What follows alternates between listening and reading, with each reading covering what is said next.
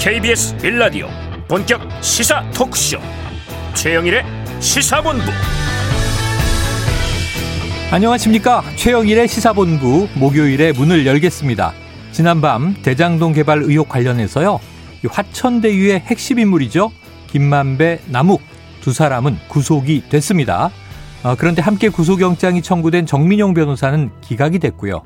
자 어쨌든 검찰 수사는 다시 탄력을 받을 것 같습니다 자 한편 그제 공수처는 손윤성 검사 어제는 김웅 의원을 소환하는 등 고발 사주 의혹을 수사하고 있는데요. 자, 공수처가 앞으로 어떻게 할까?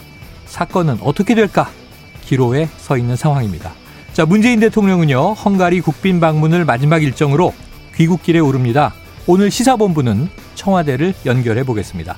다음 주부터는 기온이 많이 내려가고 추워진다고 하네요. 자, 그리고 보면 수능 한파가 닥쳐올 시기가 되기도 한 것 같습니다. 아마 이번 주가 올 가을을 느껴볼 마지막 시간 아닌가 싶습니다. 매 순간을 즐기시길 바라면서 최영일의 시사본부 출발합니다.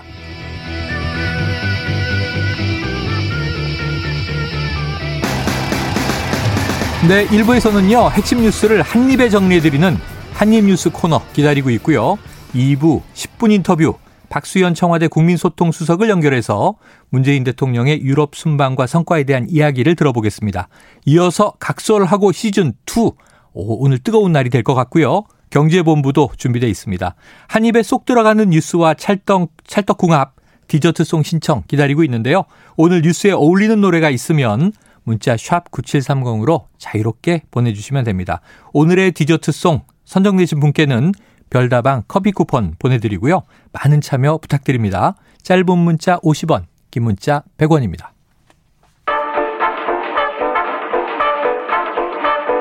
최영일의 시사본부 한입뉴스 뉴스가 아무리 많아도 한입에 정리해드립니다. 박정호 오마이뉴스 기자, 오창석 시사평론가 나와 계십니다. 어서 오세요. 안녕하십니까. 안녕하십니까. 야, 이제 댄디하고 젠틀한 두 분을 모시고 다룰 이슈가 많은데요. 이 첫 번째 요거 어떻게 좀 생각해야 될까? 자, 이재명 후보가 말이죠. 이 네. 웹툰 간담회에서 자, 오피스 누나 제목이 확 끄는데요. 이런 발언을 했다는 건데. 자, 어떤 논란이에요? 예, 어제가 만화의 날이었습니다. 아, 그랬어요? 예, 그래서 네. 이재명 후보가 웹툰 업체를 찾아갔는데 이 자리에서 뭐 둘러보다가 오피스 누나 이야기라는 제목의 웹툰을 보고 오피스 오피스 누나 제목이 확 끄는데요라고 말을 한 거예요. 네. 그러자 업체 관계자가 뭐 성인물은 아닙니다라고 답을 했고요. 네. 이재명 후보는 웃음을 보였습니다. 음. 이런 부분이 있었고 또 이게 또 혼선도 있었는데 취재 네. 과정에서 인원 제한이 지금 취재 과정에서 있기 때문에 두 개 언론사가 대표로 현장 취재를 했는데 아, 네. 한 곳은 이재명 후보의 발언을 확 끄는데라고 네. 썼고 다른 한 곳은 화끈한데 라고 기록을 네. 한 거예요. 네, 뭐 잘못 들을 수도 있긴 있어 보입니다. 네, 혼선이 빚어져서 네. 민주당도 공식 배포 메일 이 내용을 정리해서 배포한 메일에 두 가지 버전 다 담았다가 어. 논란이 일자 다시 제목을 이 제목이 확 끄는데 라는 버전을 수정해 재배포했습니다. 네. 음. 이런 혼란이 좀 있었고요. 그러니까 이런 발언에 대해서 야당에서는 비판하고 있는데 국민의당은 논평을 내고 아니 이재명 후보 사무공간에서는 어떤 일이 일어나길래 어. 오피스 누나라는 제목을 보면서 왜 확 끌리는 건지 국민들은 알 수가 없다. 이렇게 지적을 했고 네. 원희룡 뭐 이 후보 캠프에서는 이재명 후보 입에 여가 장치라도 달아주고 싶은 심정이다. 아, 네. 꼬집었습니다. 또 김동연 전 경제부총리도 한 라디오에서 좋게 얘기하면 굉장히 솔직하신 것 같다면서도 공감 능력 면에 있어서 아쉬운 점이 있다 이렇게도 지적을 했습니다. 네, 자 이제 드디어 김동연 전 부총리도 음. 이제 행보를 시작했고, 네, 여기 이제 이 부분에 있어서 이제 왜 확 끌리는가라고 부대변인이 내운평을 낼 수 있다고 저는 생각을 합니다만, 음. 그래서 오피스 누나 이야기라는 것을 어, 포털 사이트에서 검색해봐서 네. 소개말이 어떻게 돼 있는지를 봤어요. 그 이제 웹툰 만화의 이제 네. 기본 정보. 그러니까 작가가 그 스스로가 쓴 네네. 소개 글입니다. 아, 읽어드리면 예. 회사 TF 팀에서 만난 성숙하고 매력적인 연상의 여자 안책임님 현명하고 배려심 깊고 그래서 끌리는 음. 하지만 아이가 있는 여자. 음. 라고 설정을 해놨거든요. 아, 그러니까 작가의 의도가 음. 제목으로 그냥 담은 거예요. 네네. 끌려오도록. 음. 그러니까 소개도 이렇게 만들어 놨어요. 음. 그렇기 때문에 맥락상 틀리게 얘기했다고 보긴 어렵지만 음. 이 웹툰을 전혀 모르는 사람들이 봤을 때는 네. 마치 이재명 후보만 잘못된 것처럼 보일 수가 있긴 하나 음. 그러나 이거는 원작자의 의도였다. 네네. 어떻게 보면. 그러나 네.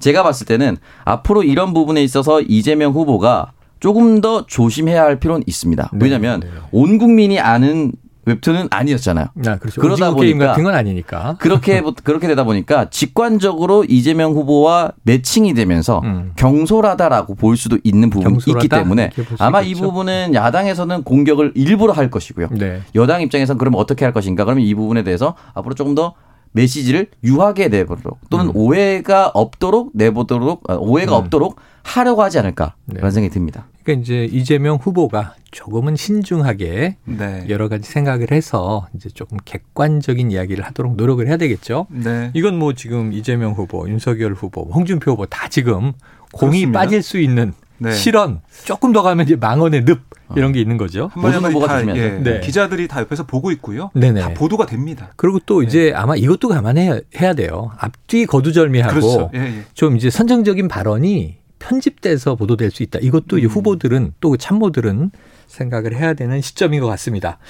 그래요. 오피스 누나 이제 확 끄는데요. 이제 발언에 논란이 있고요. 이게 좀 또 그냥 하루 반짝하고 사그라질 해프닝일지 음. 예, 두고두고 이제 또 논란이 될지는 좀 지켜볼 문제인데 어쨌든 이재명 후보는 지금 광폭 행보를 시작한 것 같습니다. 네. 오늘은 한국 거래소를 방문한다고 하는데 그럼 여기서도 나올 이야기가 많이 있을 것 같은데요. 네, 오늘은 아마 이 자신의 정책 브랜드 기본 음. 금융에 대해서 설명할 걸로 보이고요. 네. 그러니까 오늘 주식시장 발전과 개인 투자자 보호를 위한 간담회거든요. 음. 여러 가지 얘기를 좀 들으면서 어, 뭐 여러 가지 조언을 또 해줄 걸로 보입니다. 뭐 공매도 같은 이 금융시장 참가자 보호 이거 어떻게 할 것이냐 공매도 네. 관련해 가지고 이런 얘기도 네. 있을 것 같고 또 어제 있었던 게 오피스 누나 관련된 아, 입장도 아마 기자들과 질의응답 과정에서 나올 것으로 보입니다. 아 그래요, 네. 그래요. 네. 한번 지켜보도록 하고 음. 지금 뭐 금융 관련해서 또 이제 부동산과는 조금은 온도차가 있겠습니다만 음. 뭐 젊은층의 이제 코인에 대한 정책 이런 네. 것들에 대한 뭐 정부 정책에 대한 반감들이 높잖아요. 네. 좀 이제 이야기를 내게 될까요? 일단 이 부분에 대해서 코인에 대해서 얘기를 잘못 던지는 순간 바로 역풍이 붑니다. 그렇죠. 특히 이제 코인 시장에 뛰어든 네. 특히 작년부터 이제 올해까지 지금도 사실 이제 비트코인이나 이더리움이라고 하는 음. 가상화폐가 연일 최고가를 경신하고 있는 아, 상황이기 그래요? 때문에 네. 그렇다면 어떻게 해야 될 것인가? 그러니까 우리도 이제 주식 시장에 최소한의 안전 장치 무슨 뭐 음. 사이드카, 서킷 브레이커 이런 것들이 있잖아요. 네네. 그런 부분에 있어서 어떻게 적절히 제어 제어를 해줄 수 있을 것인가. 어. 그러니까 여기서는 소비자 시장처럼 네. 코인 시장도 네. 그러니까 완전히 폐쇄시키겠다. 이거는 이 시장에서는 저는 이제 거의 불가능하다고 네네네. 봅니다. 음. 그렇다면은 들어갔었던 일반 국민들이 혹시나 큰 손실이 날 수도 있다라는 경고도 하면서 음. 또 잘못된 가상화폐이기 때문에 갑자기 올렸다가 폐지되는 그 음. 그 최근에 오징어 게임과 비슷한 가상화폐를 만들었다가 어 지금 먹튀한 네. 뭐 이상한 코인 업자들 많죠. 그러니까 이런 부분들은 보호를 해줘야 되잖아요. 네, 그렇죠. 그렇기 음. 때문에 이러한 부분에서 접근을 해야 되지 않을까라는 생각이 듭니다. 네, 지금 뭐 혹시 오평로아님 코인 몇 개 있죠? 아 저는 그 계좌 개설을 못 해가지고. 아 계좌 개설. 예전에는 농협 계좌만 됐었거든요. 아 네. 예전에 초창기에 지금 어떤지 잘 모르겠는데 음. 그때 제가 농협 계좌를 개설하지 않아서 하진 못하고 그냥 동향만 파악을 하고 있습니다. 굉장히 아쉬워하는 느낌. 네. 자, 그래 알겠습니다. 이재명 후보의 연일 정책 행보. 오늘은 한국거래소에서 또뭐 오피스 누나 논란은 어떻게 해명할지, 또 다른 금융 정책들에 대해서 어떻게 얘기할지. 뭐 참고로 보면 공매도 홍준표 후보는 없애겠다 이렇게 네. 얘기했잖아요. 아, 네, 맞습니다. 굉장히 강하게 발언을 했는데 네. 음. 그랬더니 이제 유승민 후보가 공매도를 만약에 없앤다면은 음. 부실한 회사에 대해서 음. 해외 기업이나 해외 자본들이 선택할 수 있는 부분을 네. 삭제하면 해외 자본이 한국에 안 들어오면 어떡하냐. 이게 선진국들이 이걸 하는 이유가 있다 이렇게 얘기했죠. 네, 다 이유가 있는 건데 그렇게 하면 어떻게 하느냐라고 하니까 아, 그럼 다시 생각해 보겠다고 홍준표 후보가 두 번 번복했어요. 그렇기 때문에 이런 부분은 사실 이제 당분간 이제 저희가 공매도 이 부분을 유예하고 있지 않습니까? 맞아요.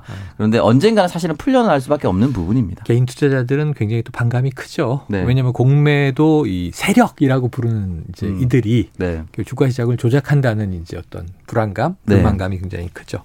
자, 국민의힘 드디어 오늘 나흘간의 경선 투표, 당원 투표와 네. 국민 여론 조사까지 오늘 다 마감이 되죠. 그렇습니다. 자, 그러면 이제 오늘 저녁까지 막바지 막바지 표심 잡기 경쟁이 어마어마하게 치열할 것 같은데 어떤 분위기예요? 네, 지금 어제까지 당원 투표율을 보면 음. 61.46%를 기록을 했어요. 아, 그렇더라고요. 야, 이거 높은 이 투표율이 나오면서 또 후보들은 저마다 내가 어. 유리하다는 얘기를 하고 있고 네. 오늘 윤석열 전 총장 같은 경우는 이 시장 지역을 좀 돌면서 음. 전통 시장에서 민심에 좀 호소하는 모습을 보일 것 같고요. 네. 그다음에 홍준표 의원 같은 경우는 홍대를 갑니다. 어어. 홍대에서 뭐 이제 선거운동 마무리가 돼 가니까 네네. 우리 젊은 층들에게 네. 감사 인사를 전하는 대학이 많은데 홍대로 가는 건 홍이기 때문이에요. 아, 그렇지. 아, 죄송합니다. 네. 네, 홍준표 의원이 홍대로 너무 아재스러웠네요. 하고 또 유승민, 원희룡 이 두 후보들도 어, 방송 출연을 통해서 계속해서 지지를 호소하고 있는데 저는 어쨌든 제일 우리가 궁금한 건 내일 누가 될 거냐 이거잖아요. 아, 그거죠, 그거죠. 네. 그건데 네. 각 캠프에서는 아니 투표율 봐라 당원 투표율 네. 61.46%. 음. 높지 않냐. 네. 당원의 지지를 받아왔던 윤석열 전 총장이 이길 거다. 어. 이런 얘기하는 캠프 쪽 얘기가 네. 있고 네. 반대로 홍준표 의원 쪽에서는 아니다. 아, 당원의 차이가 안 나고 또 여론조사 지금 조사하는 거 봐라. 여론조사 방식이 ALS가 아니라 전화 면접 방식이다. 음. 이게 그동안 추세를 보면 전화 면접 방식의 여론조사에서는 홍준표 후보가 음. 윤석열 전 총장 한 10% 이상 막 앞서고 그런 게 나왔다. 유리하게 나오고. 유리하다. 내가 유리하다. 네. 이런 얘기를 하면서 끝까지 알 수 없는 상황입니다. 끝까지 알 수 없죠. 내일까지 아무도 얘기를 음. 안 하는데. 자, 지금 오평론가님 네. 자유롭게 한번 예상을 던져주세요.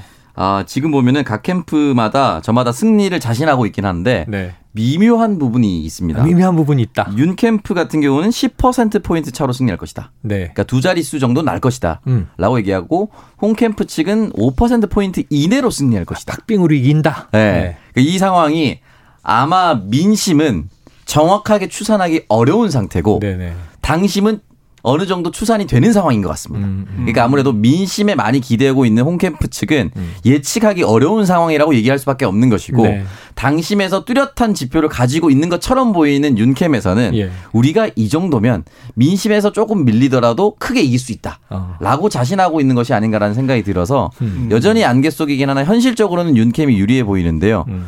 민심이 너무 무섭기 때문에 그렇죠. 음. 왜냐하면 이거는 어, 이쪽 정당, 저쪽 정당 모든 정당이 민주당 3차 슈퍼였기를 생각해 보면 음. 정말 누구도 예상하지 못했던 어마어마한 반전이 있었잖아요. 네. 그렇기 때문에 국민의힘도 비슷한 상황이 만약에 연출된다고 가정했을 경우 음. 정말 안개 쏜 혼전이라 볼 수밖에 없습니다. 자, 이게 유튜브 들어가서 이제 최영일의 시사본부 검색하시면 이게 이렇게 썸네일들이 나와요. 어. 썸네일 문제 됐죠. 네. 서민 교수의 음, 뭐 홍어준표 이게 네. 좀 시끌시끌했는데 썸네일을 보고 이제 많은 분들이 클릭을 하니까. 네.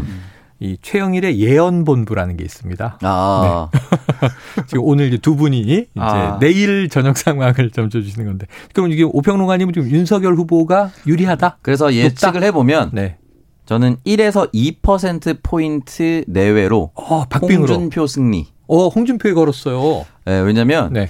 제가 주변에 20대 커뮤니티나 또는 뭐 20, 30대를 좀 만날 일이 좀 최근에 있었어요.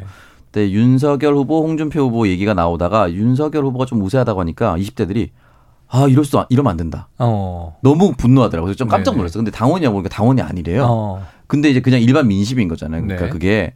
그래서 생각보다 파괴력이 훨씬 더 크다. 그러니까 연령별로 음. 어, 투표 성향이 좀 다를 텐데 5, 60대가 두 후보가 엎치락 뒤치락 한다면 낮은 연령대는 투표 수는 적을지 몰라도 음. 압도적으로 많이 표를 가져갈 수 있는 상황이라서. 네, 우리가 20대 90%. 그래서 이제 398 후보 아니냐 이렇게 홍준표 후보가 네. 윤 후보를 또 비판한 거 아니에요. 네. 네. 자, 그러면은 박 기자님도 뭘 거셔야죠? 아, 저도 홍준표 후보가 조금 유리하지 않을까 생각이 어, 어, 오늘 약간 예언 본부가 이례적이네요. 네, 약간 그런 생각이 드는 게 네. 어제 이 일반 국민 여론조사를 보면 음. 목표한 응답자 수를 거의 채웠다 그래요. 네네. 그래서 그걸 보면 정말 적극적으로 이 응답을 했구나 하는 생각이 들고 네. 그리고 어제 보면 이 재질문도 있습니다.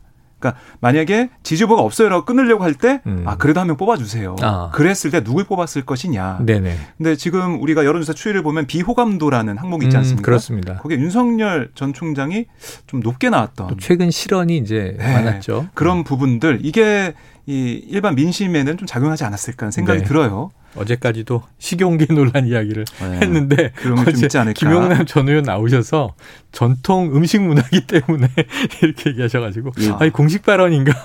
네. 이게 더 불을 지르는 거예요. 네. 예를 들어서 캠프에서 도와주려고 하다가 네. 네, 음, 지금 보면 캠프 리스크라는 것도 좀 불거져 있어가지고요. 캠프 리스크. 네. 왜냐하면 또 너무나 많, 세력이 크니까 네, 많은 인사가 있어. 참여하고 있기 때문에 저마다 이 생각이 다를 수 있는데 메시지가 좀 교란되는 거 아니냐 이런 얘기도 있죠. 자, 어떤 이제 조직을 기반으로 한 세력 세력의 규모가 크죠. 윤 캠프가 이길 것이냐.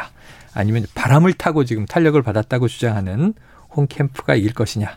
근데 이제 어제까지 양쪽 캠프 인사들 얘기를 들어보니까 서로 다 상대에게 초조하다고. 그러니까 이제 이윤 캠프가 홍 캠프 쪽이 이런 얘기를 하시더라고요. 어휴, 긴급 기자회견을 하는 거 보니까 많이 초조하신가 봐요. 음. 그리고 또 이제 이 저 홍 캠프도 똑같은 얘기를 해요. 지금 이제 저 윤 후보도 저렇게 이야기하고 있지 않느냐. 음. 초조한 반증이다.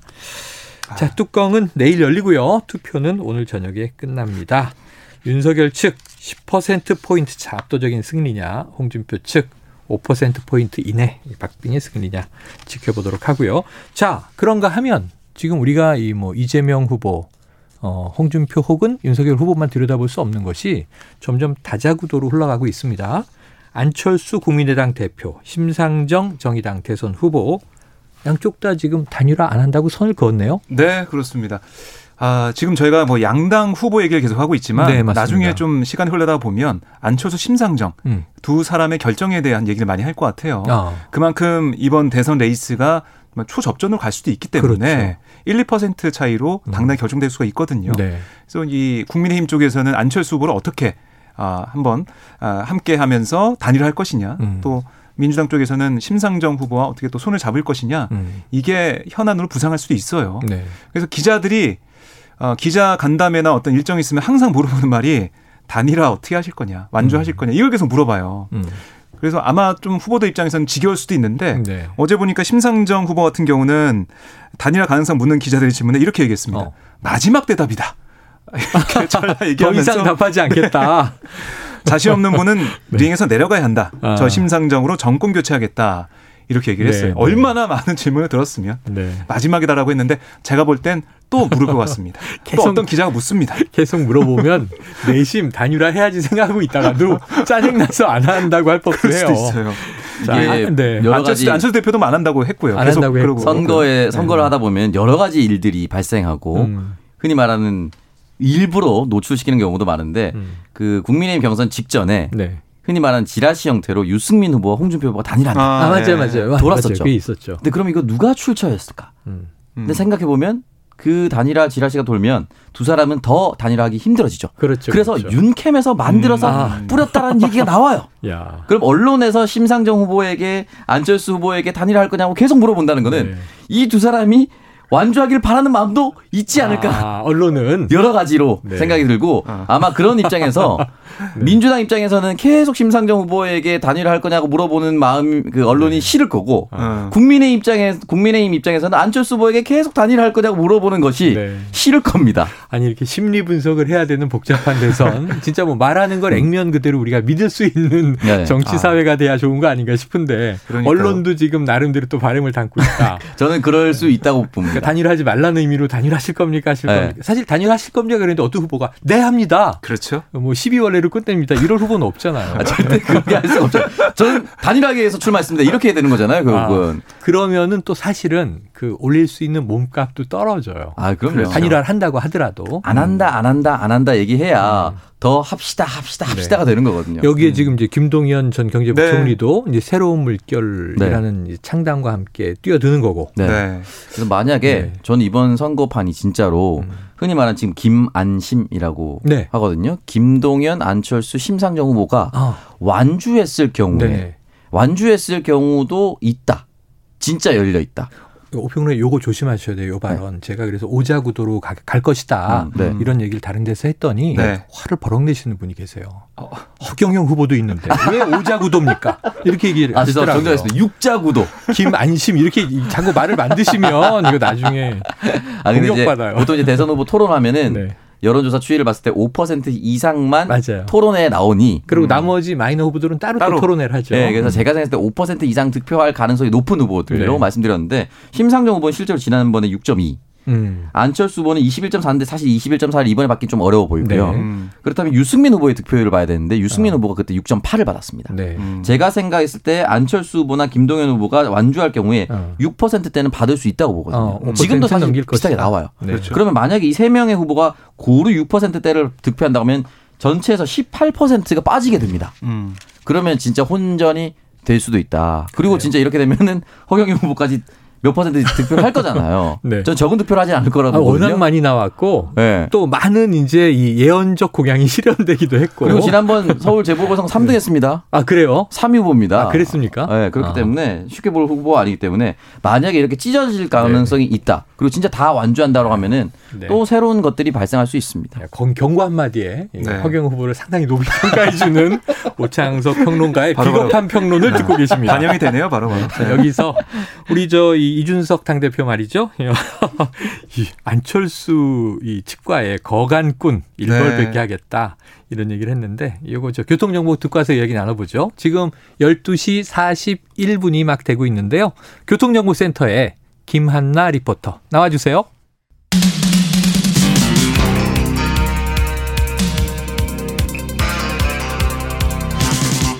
최영일의 시사본부 네, 어, 교통 정보가 나가고 있는 짧은 순간에도 스튜디오에서는 두 분이 과연 안철수 대표가 완주할 것인가 아닐 것인가 막 아주 분석의 분석을 음. 거듭하고 있습니다. 그만큼 이제 정말 작은 표 차이로도 음. 또 작은 이제 지지율만 확보하고 있어도 이번 선거에선 큰 변수가 될 수 있다 하는 이제 정말 초박빙으로 갈 것 같은 느낌이 들어요.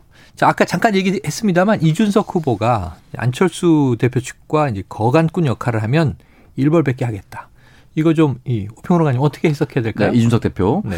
어, 일단은 기본적으로 만약에 만날 수 있다, 만날 수 있다라고 얘기를 하면은 음. 사실 단일화에 힘이 많이 빠집니다. 네. 그 전에 사전 작업을 한다거나 이렇게 하는. 음. 그리고 지지자들 입장에서도 이게 뭐 큰 의미가 있나라는 생각을 할 거예요. 네. 근데 이게 결과적으로는 만약에 그 당시에 그 2020년 재보궐 선거 당시 아 올해죠 올해 재보궐 선거 당시에 김종인 비대위원장이 어떤 전략을 펼쳤냐면 음.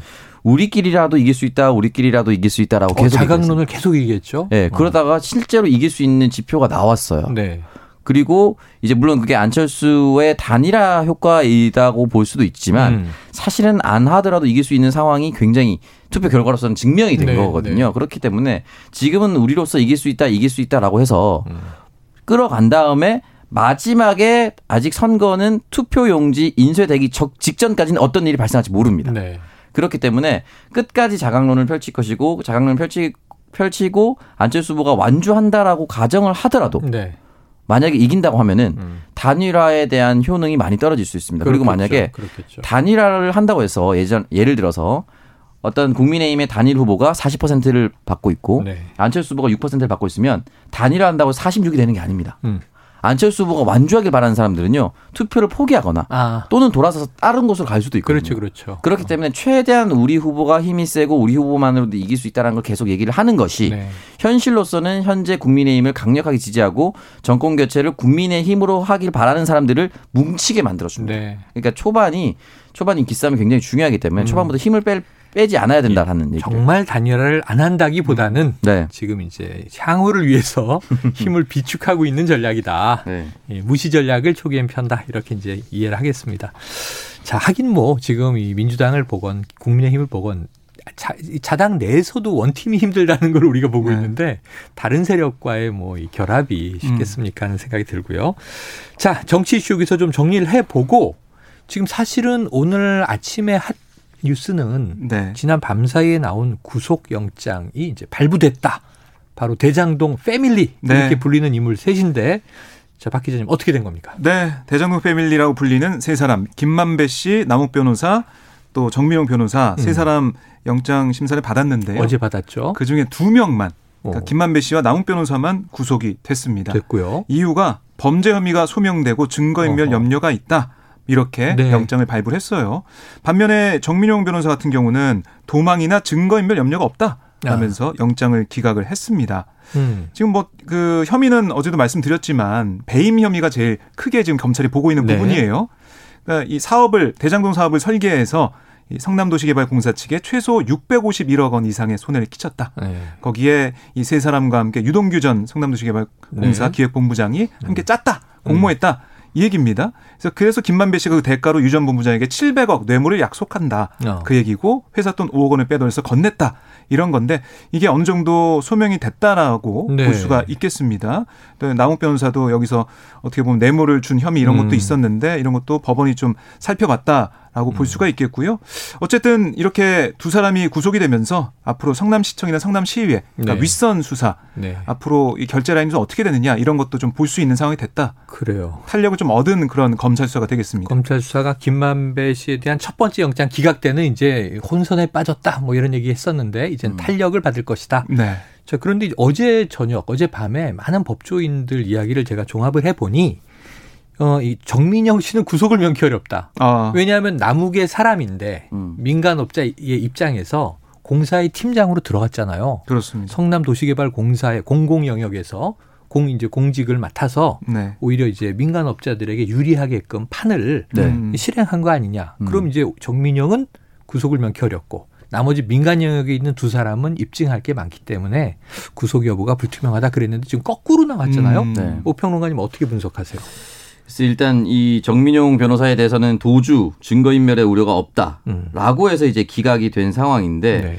어, 그 부분에 대해서 증거를 확보하지 못했을 수도 있고요. 아, 증거를 추가, 확보... 추가, 네. 추가적으로 여러 가지 열, 상황이 열릴 수 있는 거잖아요. 나중에 등장한 인물이긴 해요. 네, 그렇기 때문에 갑자기 이제 이 화천대유를 따라가시던 분들이 정민영 누구지? 갑자기 왜 나왔지? 네네. 새로운 사람인가? 라고 했는데 이제 음. 밑에 있는 사람이라고 보면 그렇죠. 그러니까 그렇죠. 최초의 설계자라기보다는 음. 함께 했었던데 그 그러니까 우열상으로는 그렇게 높다라고 보기는 어렵고 또는 수평이라기보다는 어렵고. 근데 영화에서는 네. 언더커버라고 해서 우리 쪽뭐 조폭과 경찰이 싸우는데 네. 상대 쪽에다가 우리 편 사람을 심잖아요. 아 무간도처럼. 아, 무간 도죠, 무간도. 네. 그런 역할 아니에요? 아 그런 역할일 수도 있는 네. 것인데 그렇다면은 모든 사람들의 통신 내역이나 계좌 내역이 그 사람을 향하고 있어야겠죠. 아, 그렇지. 만약에 그 사람이 네. 구심점이라면. 그러네요. 그러니까 모든 통화 내역을 만약에 경찰이 검찰이 추적해 봤는데 음.